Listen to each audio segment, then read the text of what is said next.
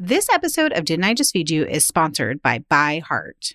Longtime listeners know that Stacy and I both struggled with infant feeding stages with all our kids. Breastfeeding was hard, and choosing a formula was, well, also hard. We're thrilled to be working with By Heart, an infant nutrition company on a mission to make the best formula in the world. Not only is By Heart an easy-to-digest formula, their formula is also clinically proven for easier digestion, less spit-up, and softer poops versus leading infant formula. By Heart has their own patented protein blend that includes prebiotics and an 80-20 whey-to-casein ratio, just like in early breast milk, which is tailor-made for a newborn's digestive system. Curious about By Heart? Redeem your welcome offer at byheart.com/podcast with code DIJFY for a limited time. That's byheart.com/podcast and code DIJFY, short for Didn't I Just Feed You? Additional terms and conditions apply. Hi, this is Megan and Stacy. Welcome to another bite-sized episode of Didn't I Just Feed You? We have these about once a month. Sometimes it's both of us. Sometimes it's just one of us. And we say we'll have guests thrown in every time. But I don't know, Megan. You and I think, talk too much to ever make that happen. Anyway, never know. This week, what's the deal with back to school lunch in spring? I know. I was just saying how weird it is to be talking about back to school lunches in like March, but that's the reality for a lot of people. My kids just went back to school this week, full time, 5 days a week. That is bananas. I mean, I'm loving it. They're loving it. Of course, Emmett is like, yes. Every day he's like, how many days until the weekend? Aw, that's so cute. But remember that he started kindergarten in virtual school. Yes, he's like, what is this? So yeah, going 5 days a week, he's like, this is kind of a lot. Every day he's like, I'm just whooped. And I'm like, oh, buddy. That is so cute. Yeah. You'll get used to it. But what about your boys? They're headed back soon too, They right? are headed back soon. In the middle of April, they'll both be going 4 days a week. So they've each been going 2 days a week. It's been hybrid, but they go on opposite days because of their grades. So I literally have not been without a kid at home the entire pandemic. So middle of April, that first Monday, I will be drunk at 11 a.m. I'm so excited that they're both going to school at the same time. I cannot even tell you. And they're both, it's funny, kids, their reactions. I mean, my 14-year-old is definitely happy. Like he's like, great. The 11-year-old is he had mixed feelings about it because I think at that age when you're not out on your own and you're socializing all the time. And, you know, to be completely frank, we've bubbled up with two of his closest friends because our families all happen to be friends too. So that's been very lucky for him in particular. He's like, I see my two closest friends. I get to be in my pajamas for 3 days a week in my beanbag, sneaking YouTube when nobody knows. Like, this is kind of a good racket. Like, this is kind of a good deal. So, you know, he's mixed feelings, but I think he's coming around. But the crazy thing is that both of my kids are in middle school. We have a middle school cafeteria. The cafeteria is not functioning as it did before, but they are making boxed lunches. And every week, the kids get an email where they get multiple choices of what their boxed lunches will be for the days that they attend school. And Oliver gave it a try and was like, hell no, I want mama lunch. So I've been packing his lunches 2 days a week, and now I'm going to have to go back to packing lunch 4 days a week. And I was like, I'm so out of practice. Right. And isn't it so funny that we complained about how much they've been eating at home? Like, literally, we're having to do like a midweek grocery shop for basic snacks like apples and cucumbers and carrots because the kids are just like flying through them. And still, I'm like, oh, no, I have to figure out packing school lunches again. I know. I'm like, I guess I'm just a complainer because I complained when they were home. And now I'm complaining that I have to pack school lunch. We just can't win. We can't win as parents. I will say that Ella is like into school lunch, and our cafeteria is operating as normal. But her concern about going to school was her COVID anxiety. She was like, oh, we're going to have more kids in our class. Is it going to be safe? There's going to be more kids at school. And so that was our big hurdle to getting her to go to school. And we actually got her excited by being like, well, you get to like have your lunchbox again, or you get to have school lunch again. But Emmett has been very clear even since they started doing hybrid and he could have school lunch 2 days a week that he was not into that. He also would prefer to have mom or dad lunches. Yeah. So we're back to like figuring out what to put on the grocery list and then what to pack. So could we just do like a basic reminder for ourselves? I mean, you're really good at the grocery part of it. So maybe you can tell us, you know, what you'll put on your grocery list. We feel this way. Yeah. Can you imagine how everyone else feels? Okay. So there are some shifts. I mean, I have been grocery shopping for lunches at home, but I've been able to rely a little bit on like frozen pigs in the blankets and frozen veggie samosas and ramen. Things that we could quickly make, especially with Isaac. So, you know, I'm going to be buying less of that stuff. And I'm going back to my old ways, the ways of yore when I was packing school lunch all the time, where I'm thinking about different kinds of breads. So tortillas for wraps, sandwich bread, English muffins for like English muffin pizzas. Chips I've been buying, but like I might buy an extra bag of pita chips or tortilla chips to go with dips or to go with like a little side salad. I'm Salsalito turkey. I talked about that in a recent episode. Gonna buy extra much. Isaac has really been liking, so I'm going to try it for Oliver too, those pre-made snack packs where it's like cubed pepper jack, salami, nuts. Oh, actually, there you go. There's a big change. I caught myself in the middle of it because they can't bring nuts to school. And I have been serving those snack packs, giving the boys nuts as part of their like little school lunch plate at home, peanut butter we've been doing. And that is all like we're going to be stopping that. So, you know, deli meat, dips, different breads. I can buy that frozen stuff as well. And, you know, it just packs cold, but I'm not really a morning person and don't really feel like I have time to do that. When I scramble eggs for Isaac, I might scramble extra and make like egg sandwiches or egg wraps, scrambled egg wraps. That's something Oliver will eat for school. You know, the other thing is that Oliver no longer wants to take an insulated lunchbox because that's kind of babyish. So I'm packing his stuff in a different container, like those reusable, like Glad plastic containers, something like real stripped down. So it's reusable, but it's not like a lunchbox. And I'm slipping it into a paper bag. That means, though, no string cheese because it's not insulated and he won't eat string cheese if it's not cold. It doesn't string as well. Listen, I agree with him. He thinks it's warm. Sweaty. That's what he doesn't like. It gets like weird and wet on the outside. So that's another factor for us. Lunchbox vegetables, been buying them, going to double down on them. Carrots, cucumbers, bell peppers of all different colors to make it bright and enticing. Fruits that pack easily. So grapes, apples. Getting my little container of lemon juice because when I cut up apples or pears are not in season right now, but I sprinkle lemon juice on his fruit sometimes, which he likes the taste of, and it keeps from browning because that is always an issue too. God forbid, brown fruit. And then, you know, nut-free, allergy-friendly little snack packs that I can slip into the bag with his lunch. We're definitely into the snack packs. In fact, we just got some samples from Sabra hummus, and they're doing like taco-flavored hummus and the brownie hummus. And we can send those to school. I know there's like some sesame allergies that you have to deal with at your school. But I'm also thinking a lot about Emmett because it's his first time like being a kindergartner, being at big kid lunch.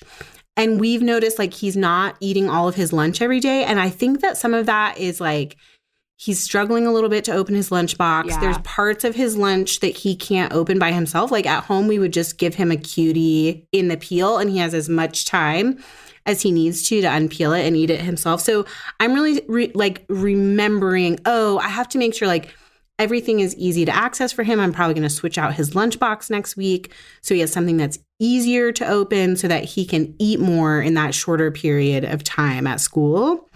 And also trying to pack him some things that for him are kind of comfort food and feel familiar, which is funny. You say that you're not a morning person, and Brian and I are like taking turns packing lunch, and I don't like to pack lunches in the morning. It feels too chaotic to me, but also because I like to sleep as late as possible.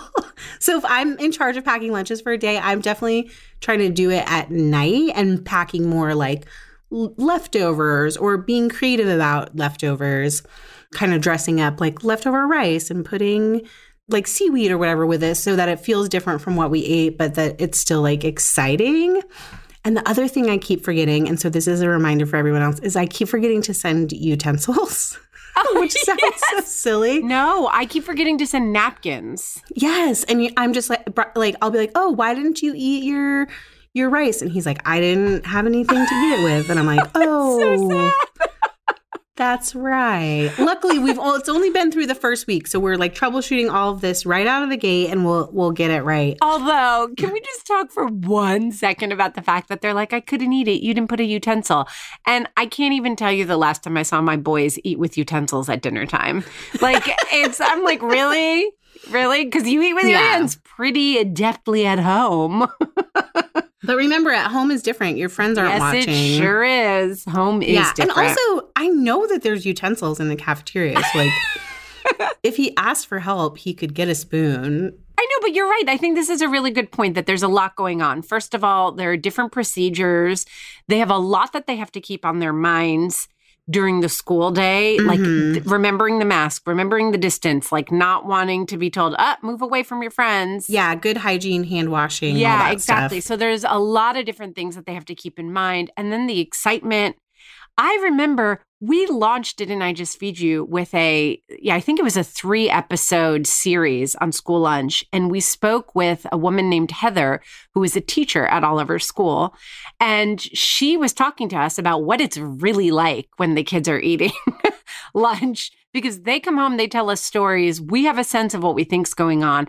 But it really is a time to socialize. There really is a lot of excitement. Kids who have a hard time transitioning, transitioning both into lunch and out of lunch takes up precious minutes.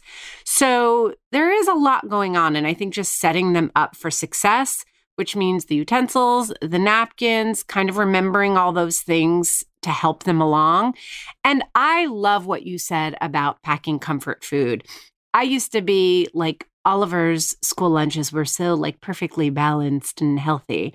And I just think, not that I'm ditching that or, throwing it by the wayside, but I do feel like this is a moment to make sure that I'm packing foods that I know he likes, that I know he will eat, even if it's the same thing every day, that's a-okay, because getting through the days is especially exhausting for everybody after a year of learning really differently.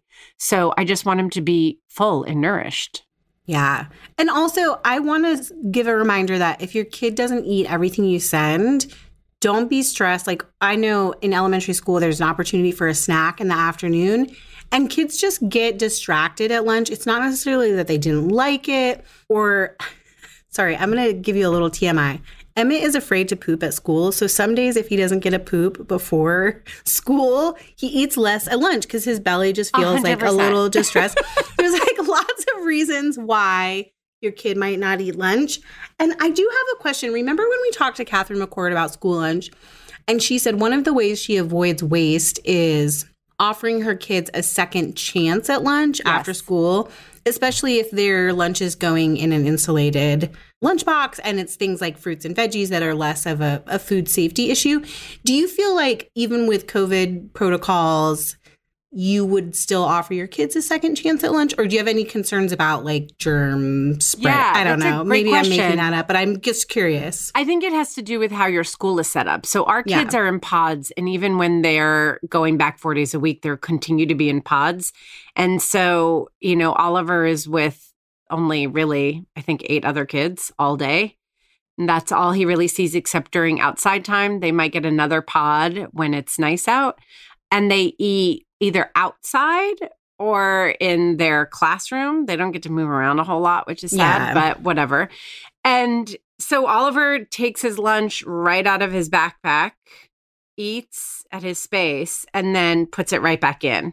So I don't know if that's a function of his age or the pod system we have set up, but I feel like when that comes home, he's the only one who's touched it. And yes, second chance, 100%.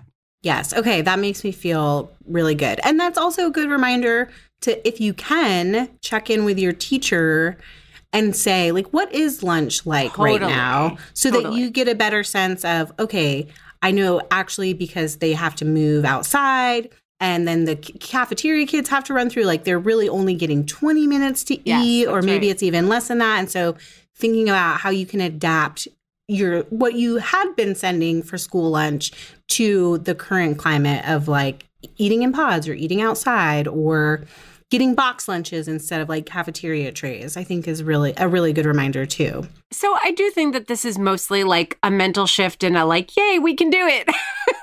We're just a little rusty. Send those kids back to school. Send them back to school. But do we want to just take the last, minute and a half to run through any idea? Like, what have you been packing this past week? What was in Emmett's lunchbox? Okay, we did pizza bagels with mini pepperoni, which is really fun. Although he was mad about it, and I'm still really unclear because that's like one of his favorites. Brian tried to accidentally send peanut butter crackers, and we had to like last minute shift that to cheese and crackers, which is a favorite.